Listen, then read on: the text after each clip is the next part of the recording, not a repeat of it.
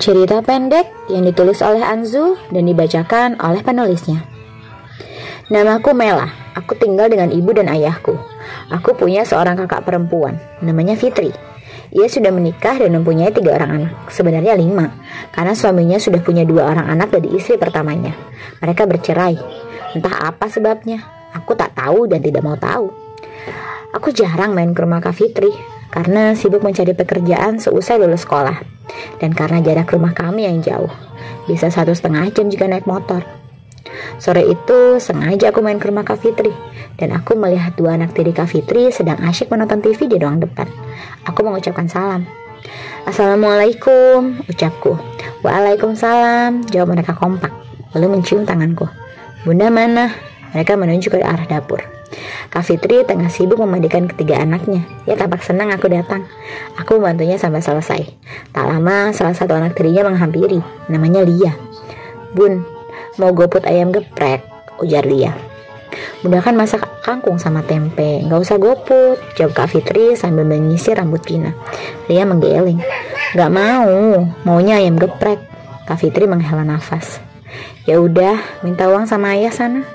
Lia tersenyum senang lalu menghampiri ayahnya yang ternyata ada di dalam kamar. Lalu bisa kulihat ia dan adiknya memesan makanan. Gitulah kalau lagi ada di sini, pesan makanan mulu, jarang mau masak makan masakan bundanya. Ujar Kak Fitri seakan tahu apa yang ada di pikiranku. Tapi emang kakak ada uang terus setiap hari? Tanya aku.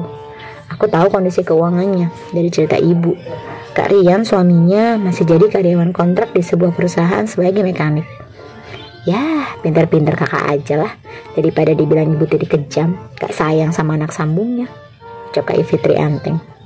Kami melanjutkan obrolan di teras. Sambil memandangi anak-anak bermain. Kedua ABG itu masih di ruang tamu, menunggu makanan datang. Sampai kapan mereka di sini? Tanyaku. Terserah mereka lah, ini kan rumah mereka. Jawab Kak Fitri lagi, masih dengan nada tak acuh. Itu tiap hari pasti ngegoput. Aku bertanya lagi, ingin memastikan. Kak Fitri mengangguk. Iya gitu, kalau masakan bundanya nggak pas buat mereka ya pasti beli. Nggak pas itu yang kayak gimana? Ya kalau bukan ayam kecap, sop daging, atau sejenisnya lah. Buset deh, aku menepuk jidat. Dipikir nyari uang gampang kali ya, makan kudu enak mulu tiap hari, batinku kesal. Biasa makan enak sama mamahnya tiap hari, jadi ya gitu kalau di sini harus sama, nggak mau ngerti ayahnya lagi punya uang atau enggak. Aku bisa melihat ada tersirat kesedihan di raut wajah Kak Fitri. Suara motor dari pengendara berjaket hijau berhenti di depan pagar. Ria, adik Lia, keluar. Mengeluarkan uang, menerima makanannya, dan masuk lagi ke dalam. Kok bisa-bisanya gak nawarin ya, gumamku dalam hati. Lalu Alif, anak pertama Kak Fitri, datang menghampiri bundanya. Bun, mau ayam kayak kakak. Pintanya membuatku sedikit sedih. Aku tak punya cukup uang di saku untuk membelikannya ayam. Itu mah pedas. Nanti kalau bunda ada uang lagi kita masak ayam ya. Sekarang makan sama kangkung sama tempe yang tadi bunda masak aja. Pucuk Kak Fitri lembut. Alif mengangguk patuh. Iya bunda. Alif lalu masuk ke dalam rumah. Aku dan Kak Fitri hendak masuk rumah juga saat sebuah celetukan menghentikan langkah kami. Tiap hari goput mulu, kayak banyak duit aja. Sebuah suara terdengar dari sebelah, rumah bibi Kak Rian. Seorang wanita parubaya yang tengah menyapu halaman rumah itulah ternyata yang bersuara barusan. Bituti, bibi Karian. Ia mengucapkan kalimat itu tanpa menoleh memandang Kak Fitri dan aku yang sudah jelas pasti mendengarnya. Aku melongo. Hei, hei, itu ngomong pakai dipikir dulu nggak ya? Mulutku sudah bersiap membalas sindirannya namun Kak Fitri menarik badanku buru-buru masuk ke dalam rumah. Dia membawaku ke dalam kamar lalu berbisik padaku. Udah biarin aja, gak usah digubris. Biarin gimana sih kak? Aku greget sama Kak Fitri. Ia menggeleng. Bisa kupahami Kak Fitri tak ingin ada keributan. Ia memilih pura-pura tak mendengar cemoohan itu. Aku yang tak tega jika kakakku bersedih memilih menuruti perkataannya. Dak, itu ada yang nyari, ucap Ria. Kak Fitri mengintip dari pintu kamar. Tampak seorang pria berbaju rapi membawa tas selempang sedang berdiri di depan pintu masuk. Kak Fitri berbisik lagi padaku. Ada uang sepuluh ribu nggak? Pinjam dulu, tanyanya. Aku mengangguk, lalu menyerahkan uang sepuluh ribuan dari sakuku padanya. Uang sepuluh ribu itu beralih ke pria tadi yang kemudian pamit pergi. Sepertinya ini adalah cara Kak Fitri mencari tambahan untuk uang belanjanya selama anak tirinya ada di sini, meminjam ke koperasi harian. Aku menyusul Kak Fitri duduk di ruang tamu, ikut menonton TV. Anak-anaknya sedang makan sambil menonton kartun. Kedua BG tadi pindah ke kamar belakang, bermain ponsel sambil makan pasti. Aku menduga dalam hati. Suara Bituti kembali terdengar dari rumah sebelah. Gak punya uang yang gak usah beli-beli makanan lah. Jadi utang sana sini kan. Kebanyakan gaya sih hidupnya. Masak makanya. Aku mendelik pada Kak Fitri. Ia menggeleng lagi. Aku menghela nafas dalam-dalam. Menahan kesal yang luar biasa di dada. Kak Fitri kembali menatap TV. Seolah-olah tak mendengar apa-apa. Kak Rian yang sedari tadi di kamar muncul ke ruang tamu. Sabar ya ndak, ucapnya lembut sambil mengelus pundak istrinya. Kukira ia tak tahu. Kak Fitri tersenyum kecil sambil mengangguk. Aku nggak tahu ada yang mulutnya kayak gitu. Aku menatap Kak Rian sinis. Ia menjawab ucapanku sambil tersenyum. Emang sifat orangnya gitu, gak ke Kak Fitri doang kok. Aku mendengus tak percaya. Kamu udah keterima kerja. Kak Fitri mengalihkan pembicaraan. Aku menggeleng. Belum. Doain kak, biar bisa kasih uang jajan ke anak-anak kakak. Pintaku bersungguh-sungguh. Ia mengangguk tulus. Kemudian kami mengobrol ke sana kemari sampai ke sebuah cerita yang membuat dahiku mengernyit. Kemarin itu, waktu kalian gak ada kerjaan, keluarga sebelah suka bantu-bantu. Walaupun agak gak enak omongannya, kakak telan aja lah. Tahu diri udah dibantuin. Gak ada kerjaan gimana? Ya namanya juga karyawan kontrak. Kalau lagi sepi ya di rumahin dulu. Kalau nggak ada panggilan buat benerin barang ya nggak ada kerjaan berarti. Bituti berapa kali beliin bahan makanan sama gas, jelas Kak Fitri.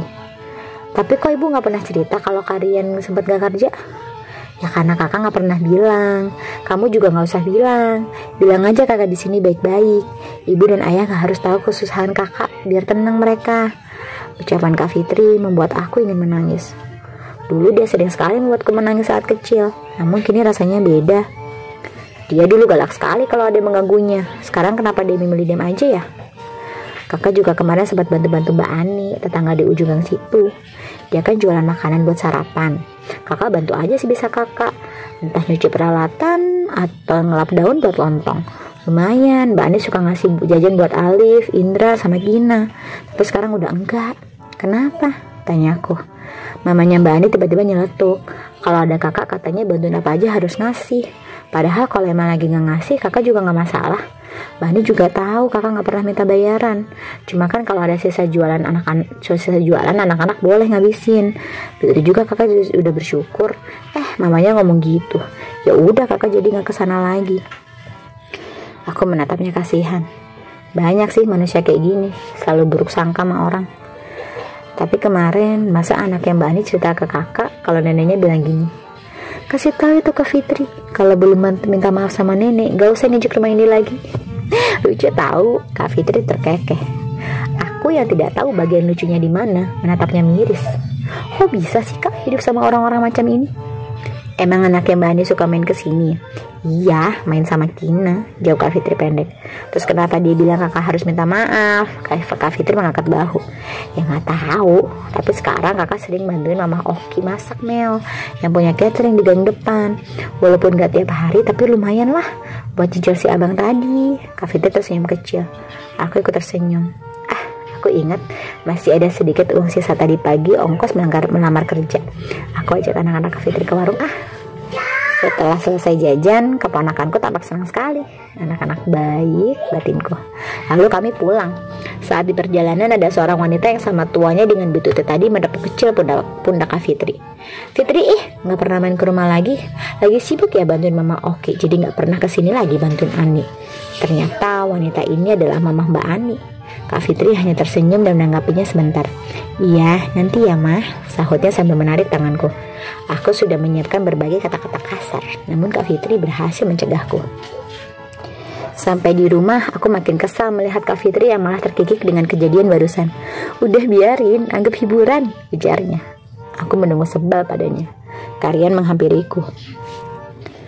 Pinjam motor bentar, mau beli gas. Aku menyerahkan kunci motor padanya. Aku baru menghanyakan diri di sofa saat suara Bituti kembali terdengar. Gas cepat banget abisnya, padahal baru lima bulan yang lalu beli. Kita kayak buat apa sih? Aku menatap Kak Fitri yang kembali tertawa. Namun kali ini aku ikut tertawa.